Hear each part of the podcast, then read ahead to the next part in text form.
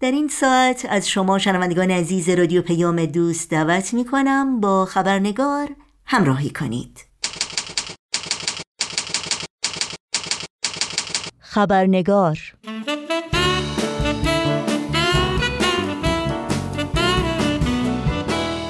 اما چهل سال پیش روحی جهانپور دختری جوان و پرشور بود که خدمت به اجتماع و تلاش برای ارتقا و ترویج اصول ارزشمندی چون تحصیل، آموزش و شکوفایی استعدادهای کودکان و نوجوانان، احترام به حقوق بشر و کرامت انسانی، یگانگی، عدالت و برابری تمامی افکار و فعالیت‌ها و اهداف او و دوستان جوان همسن و سالش را شکل می‌داد و رهبری می‌کرد. تا اینکه با آغاز انقلاب اسلامی همه چیز تغییر کرد و آرامش و توازن و شور و نشور زندگی عادی و پرمشغله او و دوستانش کاملا از هم پاشید. وقایعی که بعد از آن رخ داد حتی در قریبترین و شگفتآمیزترین تصورات او هم نمی گنجید. روحی جهانپور نه تنها خود یکی از قهرمانان داستان ماست بلکه شاهد عینی بینظیری است از وقایع تاریخی جانسوز اما قهرمانانه زنان شجاع و دختران دلیر و آزاده‌ای که چهل سال پیش به دست مقامات جمهوری اسلامی بازداشت زندان و شکنجه شدند تا آنان را مجبور به ترک اعتقاداتشان کنند. اما آنان تا پای جان بر باورهای قلبی و آرمانهای خود پایداری کردند و عاقبت در میدان چوگان شیراز یک به یک و در مقابل چشمان یکدیگر به دار آویخته شدند. نوشین آگاهی هستم به شما دوستان و دوستداران عزیز خبرنگار. در هر کجا که با ما همراه هستید خوش آمد میگم و برنامه این چهارشنبه رو تقدیم می‌کنم. خانم روحی جهانپور مؤسس و مدیر یک مدرسه منتصری در ایالت آلاباما در آمریکا هستند. ایشان یکی از شاهدان عینی ایران تریبونال و یا دادگاه مردمی بین المللی بودند. در دهه های گذشته بیش از 300 مصاحبه با رسانه های انگلیسی زبان و فارسی زبان داشتند و به بیش از سی کشور سفر کردند. تا روایت آنچه که بر ایشان و ده بانوی بهایی که چهل سال پیش در شهر شیراز به دار آویخته شدند را برای هزاران نفر بازگو کنند و امروز خانم روحی جهانپور میهمان خبرنگار هستند و با ما در مورد همین داستان گفتگو می کنند از شما دعوت می کنم همراه باشید.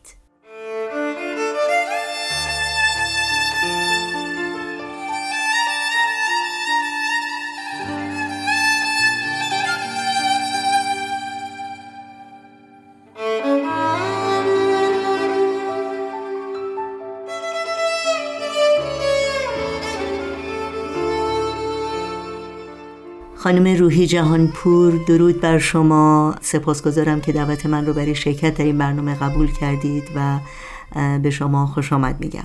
منم به شما درود میفرستم و خیلی ممنونم که شما منو دعوت کردید متشکرم از محبت شما. خواهش می‌کنم. خانم جهانپور امروز در حقیقت چندین هفته است که برنامه های ما بر محور کمپین داستان ما یکیست. دور می‌زنه و امروز واقعا حضور شما در این برنامه یک فرصت واقعا استثنایی است که ما در مورد این ده بانوی شجاع و دلیر ایرانی که به خاطر پایداری بر باور خودشون توسط مقامات جمهوری اسلامی به دار آویخته شدند می‌تونیم صحبت بکنیم و واقعا شما بهترین کسی هستید که می‌تونید تا حدی ما رو با داستان این افراد بینظیر آشنا بکنید. اما قبل از اینکه صحبت ها رو در مورد این عزیزان متمرکز بکنیم می‌خواستم از شما خواهش بکنم تا قدری در مورد خودتون برای شنوندگانمون توضیح بدید برای کسانی که شاید با شما آشنا نباشند از پیشینتون از تحصیلاتتون و فعالیت هایی که تا قبل از آغاز انقلاب اسلامی داشتید. من در شیراز متولد شدم و در همون شهر شیرازم مدرسه و دبیرستان و بعدش به دانشگاه رفتم دانشگاه شیراز و رشته شیمی خوندم و تقریبا همون اواخر سال آخر بود که کم کم این سر و صداهای انقلاب بلند شده بود و مردم تظاهرات می‌کردن تو دانشگاه یه مقداری کلاس ها رو تعطیل می‌کردن و بعدش فعالیت هام. اولش عضو لجنه نوجوانان بودم. از طرف محفل روحانی محلی شیراز انتخاب شده بودم. لجنه همون کمیته هست. چند نفر از جوانا که با هم مسئول تشکیل کلاس های درس اخلاق بودیم. برای بچه ها برای نوجوانان و برای جوانان بود که عضو لجنه تعلیم و تربیت بعد بودم. و چون یه ماشین داشتم در اون موقع انقلاب که شده بود می‌دونستم که اعضای محفل روحانی محلی شیراز تحت نظر بودن. پیشنهاد دادم که اگر احتیاج دارن من با کمال میل اینا رو می بردم به جلسات ملاقاتی که داشتن. یا می‌رفتم ملاقات زندانی ها و یا به خانواده زندانی های باهایی کمک می‌کردم. به هر حال فعالیت های محلی اینطوری داشتم. خیلی ممنون. شاید یه چند جمله در مورد شرایط جامعه باهایی قبل از انقلاب بگیم. یعنی جامعه باهایی در شیراز رو قبل از انقلاب شما چگونه توصیف می‌کنید؟ شیراز چون یک شهر دانشجویی بود به نظر من خیلی شور و هیجان داشت مخصوصا با جوانان. خیلی برنامه های خوبی داشتیم. هم برای جوانان شیراز هم گرد همایی برای دانشجوهای دانشگاه. و چون دانشجوها از نقاط مختلف ایران می اومدن برای دانشگاه شیراز این کمیته هایی هم که داشتیم اینها آباده بودن برای هر نوع خدمتی. مثلا این دانشجوی دانشگاه می شدن معلم کلاس های درس اخلاق یا برنامه های دیگر که بود که کمکی به جامعه باشه خدمتی به جامعه باشه شرکت می‌کردن. و اینکه با هم بودیم همدیگر رو به اصطلاح حمایت و پشتیبانی بود. برای همدیگه چون به جای اینکه این استعداد و این انرژی جای دیگری هدر بشه به اصطلاح ما استفاده می‌کردم برای خدمت به همدیگه و خدمت به بشر. خیلی ممنونم. خب وقتی که انقلاب شروع شد از اولین تجربه ها برامون بگید از نگرانی ها از فشارها از شرایطی که جامعه باهایی در شیراز با اون روبرو شدند. در سال 1979 که انقلاب اسلامی شروع شد این تزیقات ظلم و ستم به هم از همون اول انقلاب شروع شد. من یادم میاد که یک روز صبح خیلی زود حدود شاید چهار پنج صبح یک مرتبه تلفن شد به منزل ما و باهایی هم دیگر رو خبر می‌کردن که ریختن از چهار نقطه شهر از همه طرف. خونه های باهایی رو دارن آتیش می‌زنن. و زدن. یه چند تا خونه های باهایی رو آتیش زدن و بعد همسایه ها اعتراض کردن که وقتی شما خونه ها رو آتیش می‌زنین خونه های ما هم آتیش می‌گیره. در نتیجه دیگه آتیش نزدن ولی خراب کردن. رفتن خونه ها رو خراب کردن و اموال باهایی رو همه رو به غارت بردن. البته تعداد این افرادی که این کارا رو می‌کردن زیاد نبود به خاطری که بیشتر جامعه ایرانی حقیقتا از این کار بسیار متاثر بودن و ناراحت بودن که چرا به این باهایی اینا دارن حمله می‌کنن و اموالشون دارن به قارت می‌برن. این تا شب این برنامه ادامه داشت.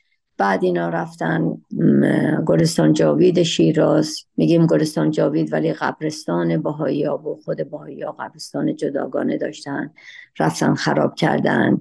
اولش البته یه شب رفتن چند تا از این قبرا رو شکستن سنگ قبرا رو و حتی شنیدیم که چند تا از این مرده ها رو هرچی باقی ماندشون بود کشیده بودن بیرون از توی قبرا. و چند تا هایی که اونجا بوده سوزونده بودن. یه مدت بعد رفتن البته کاملا اون قربستون باهایی ها گلستان جاوید که میگیم خراب کردن کاملا. و یکی دیگه از واقعا ظلمایی که به جامعه باهایی نه تنها شیراز به جامعه باهایی دنیا شد. یکی از اماکن متبرکه بسیار مهمی و تاریخی برای جامعه باهایی منزل حضرت باب بود. مبشر دیانت بهایی که رفتن اولی طبقه بالای خانه رو خراب کردن و بعدها رفتن تمام منزل رو خراب کردند. و بعد شروع کردن بهایی رو از کار اخراج کردن. بچه های بهایی رو از مدرسه بیرون کردن. اموال بهایی رو مصادره کردن. به هر حال این تضییقات ادامه داشت تا شروع کردن به دستگیری باهایا اول اعضای همون محفل محلی شیراز رو گرفتن چند نفری از اونها رو و یا کسانی که در شهر شیراز سرشناس بودن در جامعه باهایی و بعدا کم کم کم کم شروع کردن حتی افراد دیگری رو گرفتن از جمله خود منو گرفتن. و دیگه تا سال 1982 که شروع کردن دست دست گرفتن. یعنی منظورم این که مثلا یک شب در اکتبر 1982 اینا رفتن حداقل 90 تا 100 تا خانه باهایی رو شب خونه رفتن و هر کسی که اون شب خونه بود اینا دستگیر کردن. بعد یک ماه بعد توی نوامبر 1982 دو مرتبه اینا رفتن. به تعداد زیادی از خانه های باهایی حمله کردن. و باز تعداد زیادی از باهایی ها رو دستگیر کردن اون شب. و حقیقتا داشتن این کار رو ادامه می‌دادن که مرتب برن منزل تعداد زیادی از باهایی ها و تعداد زیادی رو دستگیر کنن. ولی که یک شور و هیجان و قوقایی در شهر شیراز ایجاد شده بود. مجددا بگم که این مردم عادی جامعه شیراز خیلی معترض بودن خیلی ناراحت بودن از اینکه چرا این رفتار رو اینا باباهایی دارن؟ ما دوستانی داشتیم همسایه هایی داشتیم که میمدن و می‌گفتن که خوشحال نیستن و از این کار حتی شرمنده هستن. و حتی من یادم میاد یک داستانی که من و دوستم شیرین داروند یه روز توی یک مغازه بودیم و توی این اکتبر 1982 که گروهی رو گرفته بودن من و شیرین هنوز دستگیر نشده بودیم. من و شیرین توی نوامبر 1982 گرفتار شدیم. در نتیجه توی مغازه این دوتا دوست وقتی وارد شدن صحبت باهایی ها بود که باهایی ها رو گرفتن و یکی از این خانوما بلا فاصله گفت که من یکی از اینا رو می‌شناسم دکتر افنان که ایشون دکتر مادر من بودن و چقدر ایشون دکتر خوبی بودن. ما دکتر دیگه ای نداشتیم در شیراز به این خوبی. ایشون حتی تا هر شب تا دیر موقع میشستن و این تمام مریضا رو می‌دیدن و بعد می‌رفتن منزل و الان که ایشونو گرفتن و زندان کردن چرا باید این کارو بکنن؟ و اینجا باید ذکری بکنم که جناب دکتر رفرانم یکی از افرادی بودن که بعدا ایشون رو کشتن در زندان. منظورم اینه که به خاطر این اعتراضاتی که جامعه معمولی ایران می‌کردن دیگه نرفتن حمله شدید بکنن که مثلا به تعداد زیادی از خانواده های بهایی برن و دستگیر کنن. می‌کردن ولی تعداد خیلی کم. مثلا یکی دوتا اینطوری. خیلی ممنون. وقتی شما میگید اینا من متوجه هستم که افرادی از مقامات جمهوری اسلامی از نهادهای جمهوری اسلامی ولی آیا دقیقا می‌دونید این افراد از چه گروهی بودند و از چه نهادی بودند؟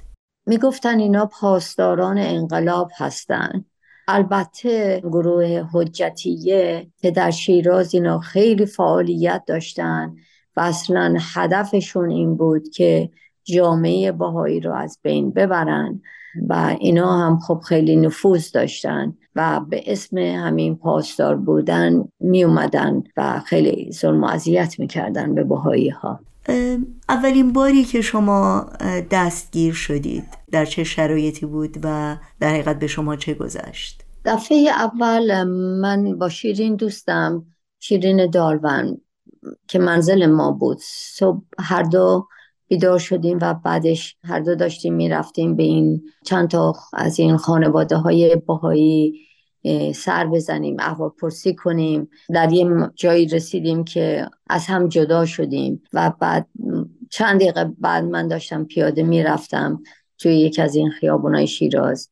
دیدم یه نفر از پشت صدام زد. تا رومو برگردوندم دیدم این شخص لباس شخصی تنش بود و به اصطلاح یکی از این کاپشنا تنش بود. این کاپشنش رو باز کرد و یک تفنگ دستی اسلحه دستی توی جیبش بود. اینو به من نشون داد و کارتش که به اصطلاح کارت پاسداریش بود. گفت تکون نخور هیچ عکس عملی نشون نده با من بیا. خب منم رفتم و در ماشین رو باز کرد و من عقب ماشین نشستم. خودشم کنار دست من اون طرفم یک پاسدار دیگه نشسته بود و اینا منو بردن. اول به یه ساختمونی بردن که در شیراز می‌گفتیم ساختمون کمیته اسمش بود. همین که وارد ساختمون شدیم اینا چشمای منو بستن با یه دستمال. در نتیجه نمی‌دادم کجا دارم میرم یا کجا هستم. فقط می‌دونم وقتی که از ماشین پیاده شدیم یه جایی بود که مثل توی حیات مانند بود. متوجه شدم مثل درخت بود. بهم گفت همینجا وایسا. وایسادم و مدت طولانی مدت طولانی فقط سر و صدا میشنیدم که حقیقتا فکر کردم خب اینا دیگه تصمیم گرفتن چشمامم که بسته است به درختم هستم که پشتم به درخته حتما اینا دیگه می‌خوان منو بکشن اعدام کنن. و شروع کردم در حقیقت مناجات خوندن طلب مغفرت و بخشش. ولی بعد از مدتی اومدن و من دو مرتبه سوار ماشین شدم و منو بردن به یه زندان که زندان سپاه بود. که در اونجا دو مرتبه همین که وارد زندان شدیم چشمایی منو بستن و نشستم اسم و مشخصات و اینا به اصطلاح پرونده برام تشکیل دادن و بعد در یک از سلولا رو باز کردن. گفتن بیا اینجا و وقتی وارد شدم دیدم یک تعدادی زندانی غیر باهایی اونجا بودن. می‌تونم بگم تقریبا همه اونا جوان بودن. بیشترشون دانشجوی دانشگاه بودن زندانی های سیاسی به اصطلاح بودن و یکی دو نفر بودن خانمای مسنتر ولی بیشتر جوان بودن. و اون چند هفته ای که اونجا بودم با اینا خیلی دوست شده بودم و خیلی اینا با من صحبت می‌کردن و متعجب بودن که برای چی بهایی ها رو گرفتن. بعضی هاشون بهایی ها رو میشناختن می‌گفتن ما فامیل باهایی داریم دوست باهایی داریم همسایه باهایی داریم و خیلی تعریف می‌کردن از باهایی ها که باهایی ها خیلی آدمای خوب و مهربون و با صداقت و با ایمانی هستن. چرا اینا رو گرفتن؟ و بعدش شروع کردن. بازجو خیلی سوالای زیاد ازم می‌کرد. و من یادم یه دفعه انقدر این باجوی من طولانی شده بود که وقتی برگشتم توی سلول حقیقتا نمی‌دونستم روز یا شبه. انقدر گیج شده بودم و خسته. و بعد از بازجویی های مختلف منتقل شدم به زندان عادل آباد در اون موقع اولین باری که من گرفتار شدم هیچ باهایی دیگری در زندان نبود غیر از خانم وحدت. قدسی خانم وحدت که ایشون هم عضو محفل روحانی محلی شیراز بودن و ایشون البته در زندان عادل آباد بودن اون موقع. و در زندان عادل آباد یه روز که رفته بودم هواخوری بردن منو در اونجا توی حیات من خانم وحدت رو دیدم. اونجا بودن. چند دقیقه که توی هواخوری بودیم با هم صحبت کردیم ولی کن خب بعدش دیگه من آزاد شدم. ولی کن خانم وحدت هنوز در زندان بودن این مدت طولانی تری تا بعدش هم میشونم بعدا آزاد شدن از زندان.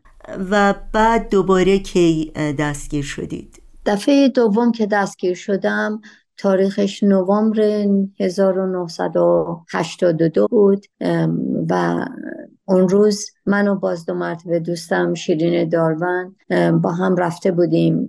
دیدن یکی از خانواده هایی که یکی از عزیزانشون در زندان بودن با اونا ملاقات داشتیم و بعد از دیدن این خانواده داشتیم می آمدیم منزل ما.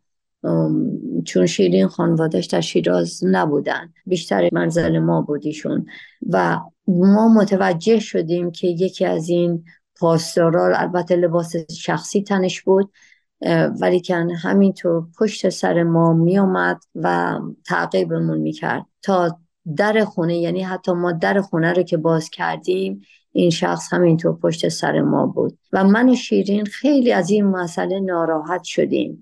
ولی کن هیچ حرفی به مادر یا پدر نزدیم. و اون شب شیرین مخصوصا حالت راحتی نداشت. شب خوابیدیم ساعت حدودای ده شب بود ده ده و نیم شب بود. خوابیدیم که دیدیم یک مرتبه در کوچه رو دارن می‌زنن هم زنگ می‌زدن هم محکم داشتن می‌زدن به در کوچه. پدر من رفتن در رو باز کنن. منم که اتاقم طبقه بالا بود. از پله ها داشتم می اومدم پایین. هنوز به پایین نرسیده بودم که اینا از هفتش رو پاسدار با هم از در کوچه اومدن تو. به محضی که اومدن تو یکی از اینا صدا کرد روحی. گفتم بله. گفت همینجا وایسا. وایسادم و بعد گفت بیا برو توی این اتاق. منو کرد توی این اتاق و پدر من توی اتاق دیگه مادرم یه اتاق خواهرم یه اتاق و شیرینم یکی از این اتاقای طبقه بالا که بود. بعدا فهمیدم که سوالاتی که از من کردن از همه همون سوالاتو کردن که مطمئن بشن اسم چیه باهایی هستی دین چیه باهایی هستی. همه ما البته جواب دادیم باهایی هستیم. حاضری تبری کنی. همه ما البته جواب دادیم نه ما تبری نمی کنیم یعنی انکار عقیده بکنیم. گفتیم نه نمی کنیم و بعد سوالات دیگه که اونایی که الان تو خونه هستن اسمشون چیه؟ به سوالات شخصی. و بعد شروع کردن تمام کتابای باهایی رو که ما داشتیم اینا رو جمع آوری کردن و حتی کتاب قرآن رو ما توی خونه داشتیم. حتی کتاب قرآن رو برداشتن. که پدر من برگشتن گفتن این که کتاب قرآنه و پاسدار جواب داد که شما اعتقاد ندارین. پدرم جواب دادن البته که ما اعتقاد داریم. و یک لبخند تمسخرآمیزی این پاسدار زد و برگشت به من گفت که تو باید با ما بیای بریم. میریم ما تو زندان چند تا سوال می‌کنیم و برمیگردی. که البته من می‌دونستم که اینا بی خود میگن برگشتنی اون شب در کار نیست. رفتم که توی اتاقم یه مقداری لوازمی که احتیاج داشتم برای زندان مثل مسواک خمیدندون یه بلوز شلواری چیزی جمعآوری کردم که برم زندان. بعد اون اتاقی که شیرین داروان توش بود در اتاق باز کرد از لای در به من نگاه کرد و گفت روحی به من گفتن برم زندان باهاشون. گفتم به منم همینطور. بعد دیدم یک خندی زد خوشحال شد از اینکه تنها نیست و به منم گفتن که برم زندان با, با اونا. و شیرینم یه مقداری چیزایی از خواهرم راستش قرض کرد و گرفت و با هم دیگه اومدیم که از در بریم بیرون. مادر من شروع کردن که این گفتن می‌خوام حتما من یه مناجات برای بچه ها بخونم قبل از که از خونه برم بیرون. البته قبل از که شروع به مناجات بخونن مامانم خیلی خیلی التماس خواهش کردن از اینا که شما دختر منو دارین می‌برین ولی این شیرین مهمان منزل ماست و این شیرین رو نبرین. خواهش می‌کنم این شیرین مهمان ماست و نبرین این شیرینو ولی جوابشون این بود که اسم شیرینم توی لیست هست و باید با ما بیاد. بعد مادرم که می‌خواستن این مناجات رو بخونن اینا اولش گفتن نه مادرم هم پشتشون رو زدن به در کوچه و گفتن که من به هیچ وجه نمی‌ذارم که شما این دو نفر رو از این خونه ببرین. مگر که این مناجات حفظ و سیانت رو من برای این بچه ها بخونم و بالاخره اینا گفتن باشه بخون. اولش که مامانم این مناجات رو شروع کردن خوندن اینا شروع کردن به مسخره کردن و نگاه همدیگه لبخند تمسخرآمیز زدن. ولی تدریجا ساکت شدن.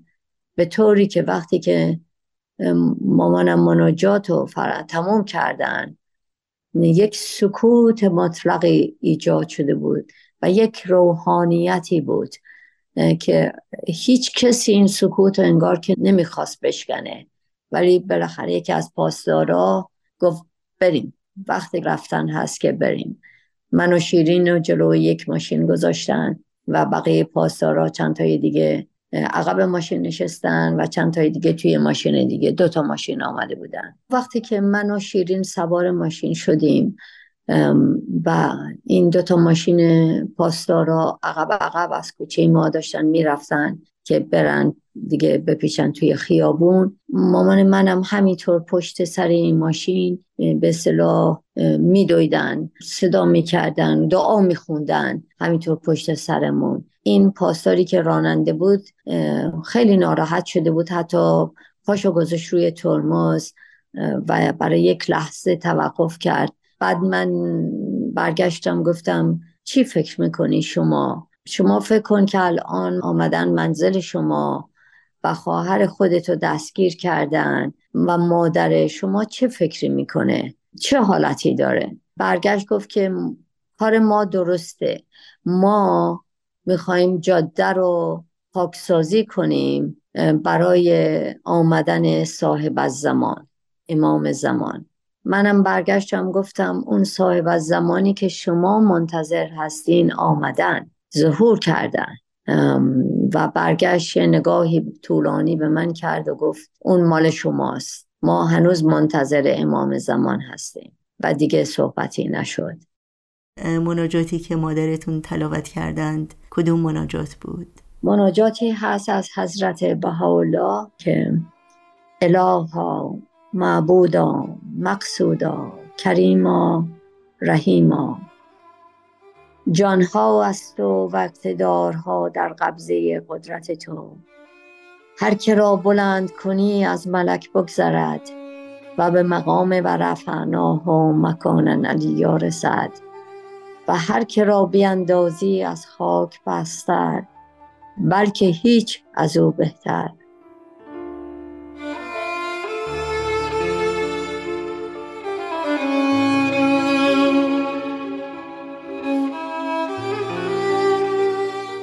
این یک مناجات طولانی هست ولی که مادرم تا آخر مناجات و با یک صوت بسیار ملی و زیبای خوندن.